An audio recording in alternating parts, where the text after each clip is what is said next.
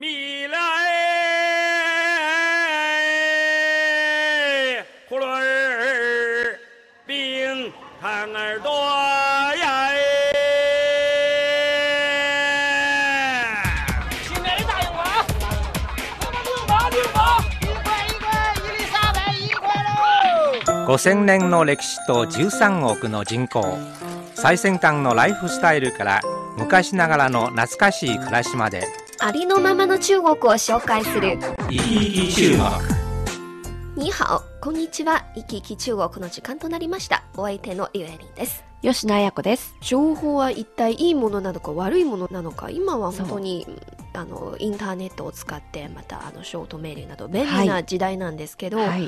あのいい情報がすぐみんなに知らせますけどでも悪いデマとか、ねあのチェーンメールのようなものが人々を書いて心配させますよねそ。うだからやっぱり判断ね、うんあのよくやっぱり自分の頭で考えるということは必要ですよね。まあ、情報社会ですからいろんな情報があって、はいどっちを信じるのか自分の頭の中で判断するうん必要がありますよね。はい。まあいろいろ喋りましたが今日の番組に入りましょう。はい。えーチャイナライフでは中国人の披露宴にスポットを当ててご紹介します。そして北京暮らしではこれまで連続で北京で暮らす日本人の生活事情をお伝えしていきます。本日のテーマは北京の光熱費です。ぜひ最後までお聞きください。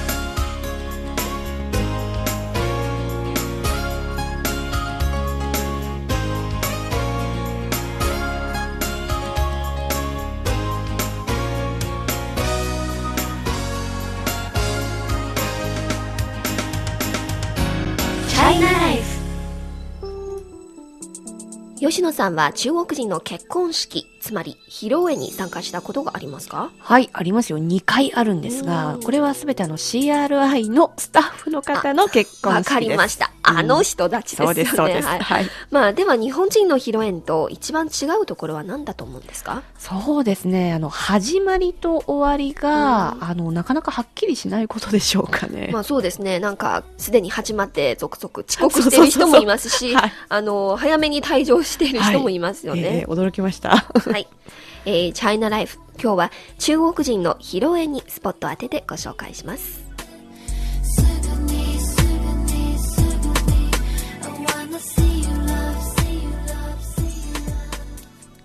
最近中国では結婚式、つまり披露宴を簡単に済ます傾向があります。そしてこれまでになかった披露宴の儀式を全面的に手配してくれるサービス会社も数多く現れています。でも中国の披露宴といえばいくつかの決まった伝統的な儀式があります。吉野さん知ってますか？えー、っとですね、えっと、一番実際に見て印象深かったのは、新郎新婦から初めて義理のお母さんうん。にですね、はいお母さんと呼びかけて、そして母親からは早速お祝いの赤い封筒をもらうという儀式でしたねね。その赤い封筒は礼金なんですよ。まあ日本では礼金を現場に渡さないです、ないないないですよ。人の前でそう。そう一応花束はね、ありがとうという感謝は伝えますけどね。まあこれは口を改めると書く外交うん開口式ですよ、それぞれの両親に対する呼び名を変える儀式ですその赤い封筒には礼金が入っていて外交費開口費とも呼ばれています開口費。この開口費と呼ばれる礼金にはこう何か決まりがあるんですか？そうですねまあこれはそれぞれの家族によって違いますけど現金でもいいし、うんうん。今通帳が圧倒的に多くなりますね はい。私の知っているところではえ現在新郎の母親は新婦に渡す礼金は1万1元で、はい。これは新婦が万人の中から選んだ一人の素晴らしい嫁であることを意味していますまた新婦の母親が新郎に渡す礼金は9999元 まあ新郎新婦が永遠に仲良く暮らすことを願う意味がありますいや、数字で、そう、中うん国数字面白いんですよね。はいあの、9というのは中国ですごくいい数字なんですよね。まあ、中国ではこれは数字の中0から9まで一番大きな数字ですから縁起がいいとよく言われていますよね。そうですね。まあ、その縁起のいいものをこう子供に対する祝福として送はいるということで、すごく、あの、愛情を感じられるような儀式ですよね。そうですね。えっと、日本ではね、婚姻、結婚の前に婚約を交わしましてこの時に互いの家にお金やプレゼントを送ったりしますね。うんはい。まあ、中国の家庭では、まあ、長年にわたって息子や娘の結婚を重視してきました。昔の貧しい時代も親は借金をしてでも式らしい式を挙げてやろうとしたものですよ、うん。今でも農村の一部の貧困地域では息子のために嫁を迎えることが、えー家庭にとって大きな経済的な負担なんですまあ人生の一大事ですよね結婚、田舎に行くほどこの傾向は強くなりますよね。もちろんです、えーエリさんあの先ほど口を改める開校式ですけれども、あのその他には何か決まった習慣ってあるんですか？そうですね、まあ、あとはきらびやかなお迎えの車ですよね、はい。まあ、披露宴の時には新郎が新婦を迎えに行く時には高級車が列になります。まるでパレードですねこれらの車には切り花が飾られ街を行く様子は非常に派手で華やかですよ。まあ、これはなんかヨーロッパ風と言いましょうかあのアメリカ風と言いましょうか。黒塗りの車にこう花が飾られて、はい。初めて見た時はこれ何なんだろうってちょっと驚いたんですけどね、うんそうですね、まあ、実はこのお迎えの車はかつて中国で新郎がおみこしで花嫁を迎える伝統が変化してきたものですよここ数年多くの都市家庭で乗用車を所有するようになり、はい。えー自動車レンタル会社も誕生しました。また結婚サービス会社では、えー花嫁を迎える車の手配を重要業務の一つにしています。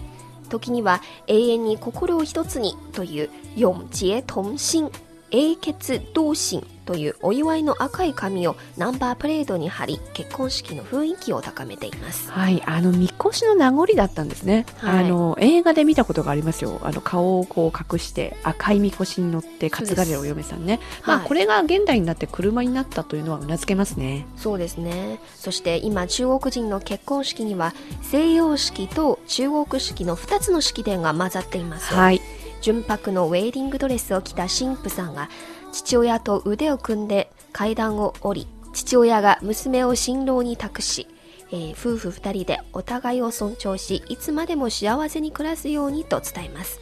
そして結婚指輪を交わしてキャンドルに火を灯し未来を祝福します。はい、これはもう日本も同じ。日本で主流のスタイル、欧米の披露宴ですよね。そうですね、えーその後神父は中国の伝統的な赤いチャイナドレスに着替えて宴会が始まりますね、はい先ほど紹介した口を改める儀式開口式など中国の伝統的な式典がこの時に行われますはい。まあ、あと中国ならではと言いますか、あの、宴会の時に新郎新婦が各テーブル回って、もうとにかくお客さんと乾杯ですね。はい 乾杯して、それから、新婦は男性の来場者にこう、タバコの火をつけてあげる。そうですというのがね、恒例の行事のようですよね。その時あの男性のお客さんがいろんないたずらをするんですよね そうそうそう。ちょっとね、意地悪もありますけどね。はいまあ今中国の結婚式は全体的に見れば簡素化の傾向があります。文化的レベルの高い人ほどその傾向がはっきりしています。人々は披露宴は神聖なものに違いないが形式的なものに過ぎずより重要なのは結婚後に2人が幸せに暮らすことだと考えているようです。チャイナライフ今日は中国人の披露宴にスポットを当ててご紹介しました。それでは一曲お楽しみください。中国の披露宴でよくかけるこの歌です。今天我要嫁给你。今日あなたに嫁ぐ。どうぞお楽しみください。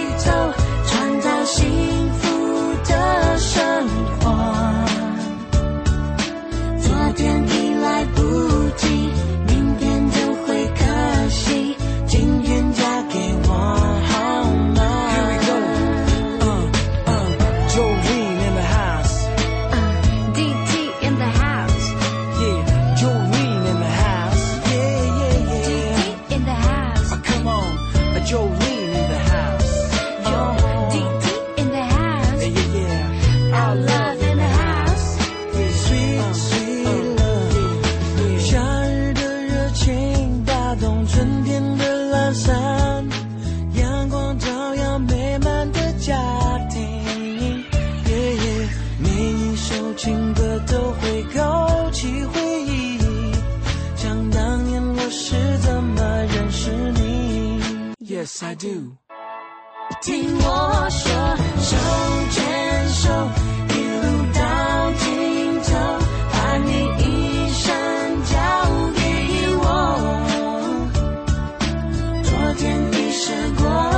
去，